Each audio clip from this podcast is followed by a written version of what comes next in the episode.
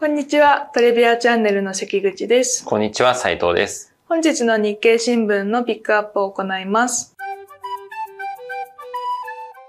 日本から海外のそういった欲しがってる木を売るとかもできるかもしれないちょうどいいですね。そう。確かに確かに。そうするとさ、なんか庭に木植えるインセンティブもちょっと出てくるみたいなね。もうなんだか個人でも生み出せるみたいなね。うん本日は日経新聞長官9面の金融経済のところにある炭素クレジット参入続々という記事をピックアップしたいと思います。結構この記事読んでると、カーボンクレジットだとか、クリーンウォッシュだとか、馴染みのない言葉うん。が多くて、投資家目線で見て、これがどういう文脈なのかっていうのをまあそうですね。今日他のいろんな日経新聞記事もある中で、まああんまり日経新聞ぜ、今日のね、記事全体はそんなに大きな記事って、うんまあ言うとそんなにニュースのない日だったかなと思うんですけど、うんまあそれで言うとこの炭素クレジット参入続々、これも、まあ正直ね、今の段階では結構曖昧というか、うん。あの、まあ投資でこれどう活かすんだろうみたいな感じには確かになるんだけど、うん。あの、中期的には確かちょっと面白いかもしれないと思っていまして、はい。はいで、まずそもそもこれ書いてるの何っていうと、まあ、その炭素クレジットって何ぞやみたいな。まあ、これも排出権っていう言葉ってなんか昔聞いたことあるかもしれないけど、うんうん。結構昔、その概念は昔からあってね。はい。でで、企業がいろんな活動をするとどうしても CO2 出ちゃうから、はい。まあ、じゃあそれを減らすためのインセンティブうん作んなきゃね、みたいな。そうすると減らせば減らすほど、いろんな税金が減るとかもあるかもしれないし、補助金がもらえるっていうのもあるかもしれない。そういった減らすとうん。何かもらえる仕組み、あるいはなんかこう増えてると、こう罰が与えられる仕組みみたいなのを、まあはい。昔からこうやっていろいろやってる中で、まあ一方でさ、自分たちの企業がお目標としてるもの以上に減らしたら、じゃあその減らしすぎたというのかな、うん。できた分は他の第三者に売売ってしまう、うん。その権利を。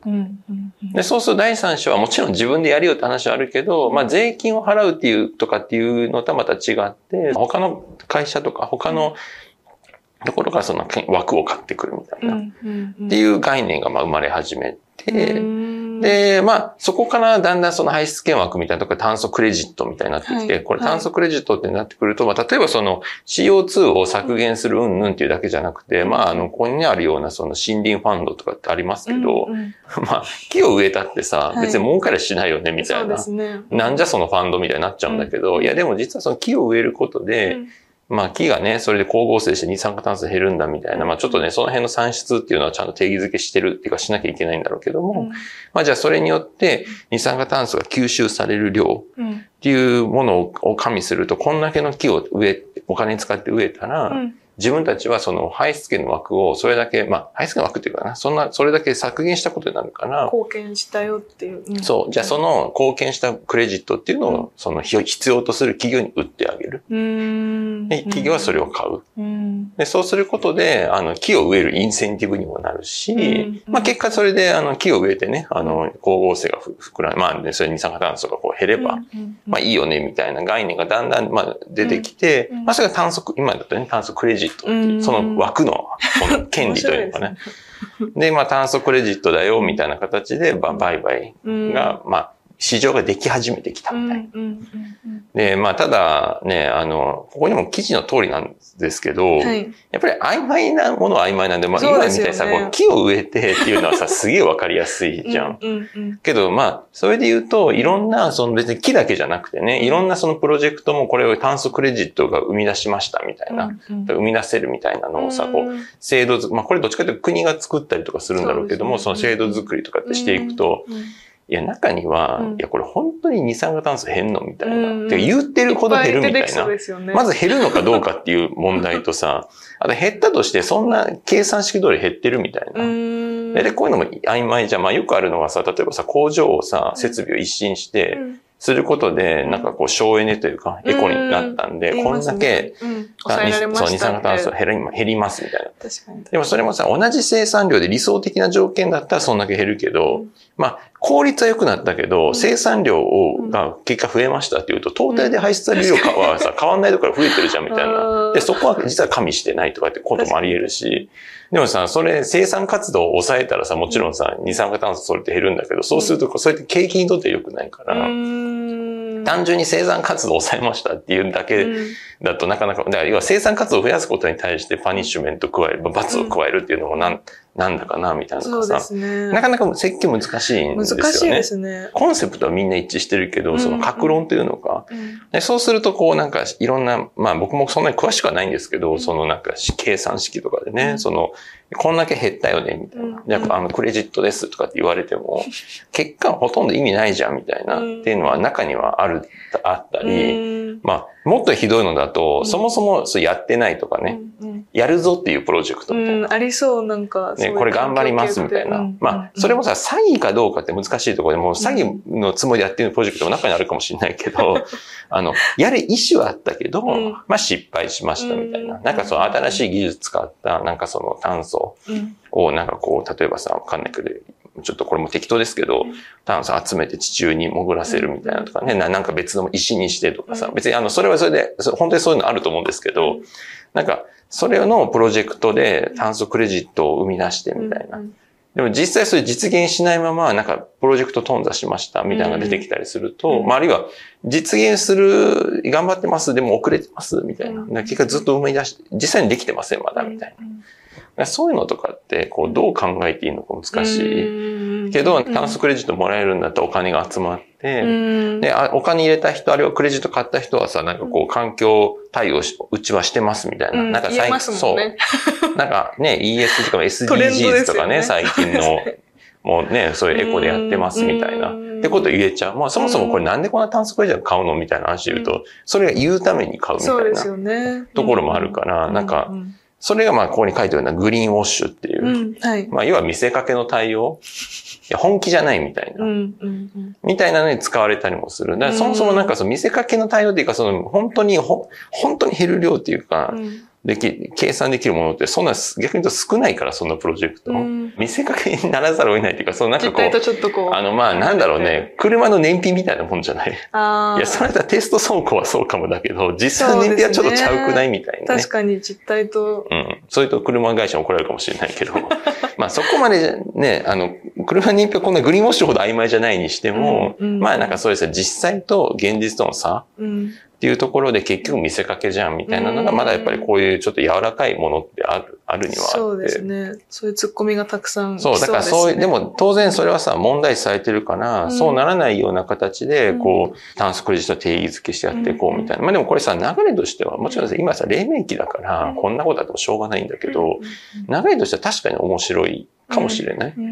まあ一番わかりやすいのはこのまさに森林ファンドとかだよね。それはまあ木植えたらさ、まあその木もさ、どう計算するんだとか、ちゃんと計算あるにしても、うんただ、まあ木が植えてちゃんとね、育ったらさ、まあそれは光合成はするだろうから、そこは一番見やすいよね。そうですね。事実として、木そうそうそうそう。そううんで、まあそれのクレジットを売却しますみたういな。ん。でだからこれってその枠組みができれば、うん例えばその売却するまず市場を作りましょうっていうのは必要だよね。うんだってもうこれ心理ファンドの人たちって当然木植えても何の金にもなんないから、その炭素クレジットを売ることが前提だよね。ねファンドの出資者が、投資家からしたら。そっかそっか。らそうするとその売れること、売れるための市場がないといけない、まず。相対で売りますだと流動性なさすぎて、もうなんかその相手見つけるのにまたお金かかるみたいな話になっちゃうから、もっと自由に活発に取引できる市場がまず必要になってくるし、で、あとその、買う側のインセンティブも必要だよね。そうですね。なんか別になんか値段上がりそうみたいな、投機的に買うみたいな人も別にそういうのもいていいんだけど、それだけじゃなくて、んそもそもなんで買うのみたいな。で、今だと、やっぱり、まあ特に、まあちょっと海外とかわかんないですけど、日本とかだと、やっぱりその ES、SDGs とかで歌えたりとかするみたいな、っていう要素はもちろんあるけど、それだけだとやっぱちょっと弱い。うんじゃない？うんいやまあねもちろんねそうかどうか。そう。え企業は結構こういうのちゃんと真剣に考えてて、やっぱり環境対応してるってことを歌うために、うん特に上場会社なんかは、うんうんあの、やっぱりそういったレポートを出せとも言われてるからね。ね。やってるものの、うんとはいえ、う実際皆さんそんな見てますみたいなとこあるじゃん。あの、この会社環境対応ちゃんとしてるから、い うんや、ここの会社のチョコレート買おうとかさ、絶対なんないでしょ、そんなの。それぜなる、もう僕聞いたことないもん、そんな消費者で見てますみたいな人。だからさ、だからさ、あの、本質的には、うん。あの、それをやるインセンティブって少ないんだよね、まだ全然。じゃあなんか別に、だからそれがさ、消費者がそういうマインドセットを植え付けろって言われてもやっぱ無理がある、あるから、うん。で、その環境対応したことで、うん。もう少しこう税制とか、あるいはその補助金なのかわかんないけども、うんこうメリットを生み出せるようなのにするとか。そうですね。還元されるものじゃないそうそうとそうそう難しいですね。まあ、なんかわかんないけどね。なんかそういった、あとは国際的なやり取りみたいなのも含めて、例えばさ、日本で生み出したものが海外で売れるのかっていうのは、ちょっとその辺僕もわかんないんだけども、海外だとさ、もっとインセンティブある国とかあったら、そう海外に売ってし、それが海外で認められるクレジットであればさ、ああ、なるほど。日本にそういう設計がなくても、例えばさ、アメリカとか、まあアメリカはもしかしたらそんなにないかもしれない。けど、ヨーロッパとかね、うんうんで炭素クレジットに対してすごい価値を見出、うん。なんか例えばそこに対して税が収ま、うん。まあ低くなる。あるいはそれがないと税率がすごい上がるとかね。そうすると企業はすごい高い値段払ってもそれを欲しがる。うん。っていうところがあったら日本で生み出したものを海外で売るっていうのおもあり得るし。そうそうそうそう。まあ、わかんないけど、そういった、こう、仕組みっていうのをうんどっかである必要があって、うんで、またそれ国、まあできればやっぱり日本でやるんだったら日本政府もそういったのを用意していく必要。まあ今みたいに、こうなんか名誉、名誉みたいな形、レピュテーションのような形のインセンティブだとやっぱ弱いうん。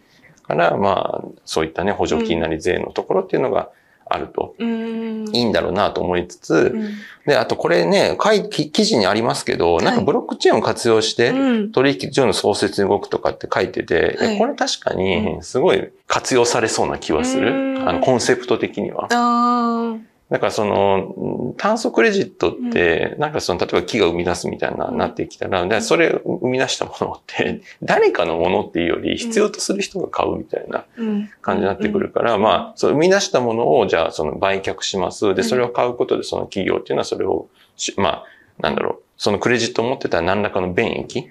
が受けれますみたいな。うんで、じゃあそのトランザクションっていうの、クレジットって、なんかこう何もないものよりも、あの、まあ、ブロックチェーン上で記載されたトークンのような形、まあ、いわゆる仮想通貨だよね。うん排排出権、炭素クレジットっていう仮想通貨が出来上がるみたいな。うんうんうんまあ、それがさ、かなんか炭素クレジット A、炭素クレジット B みたいないろんな仮想通貨できるとなんかめんどくさいんだけど、なんかまあ、そういうこうなんかできるとうね。取引がこうちゃんと残って。そうそうそうそう。じゃあその、の炭素クレジットってな、どこ由来のものですか、誰の手に渡ってきましたかっていうのも全部さ、パブリックに記載されてるからうん、管理もしやすいし。確かに、ああ、そういう意味で相性が。だからこれはできる確かに面白そうだし、かつそうなるうとん世界中の人が取引しやすくなるから、うんうんうんうんだからさっき言ってたような日本から海外のそういった欲しがってる木を売るとかもできるかもしれない。うんちょうどいいですね。そう確かに確かに。そうするとさ、なんか庭に木植えるインセンティブもちょっと出てくるみたいなね。もうなんだか個人でも生み出せるみたいなね。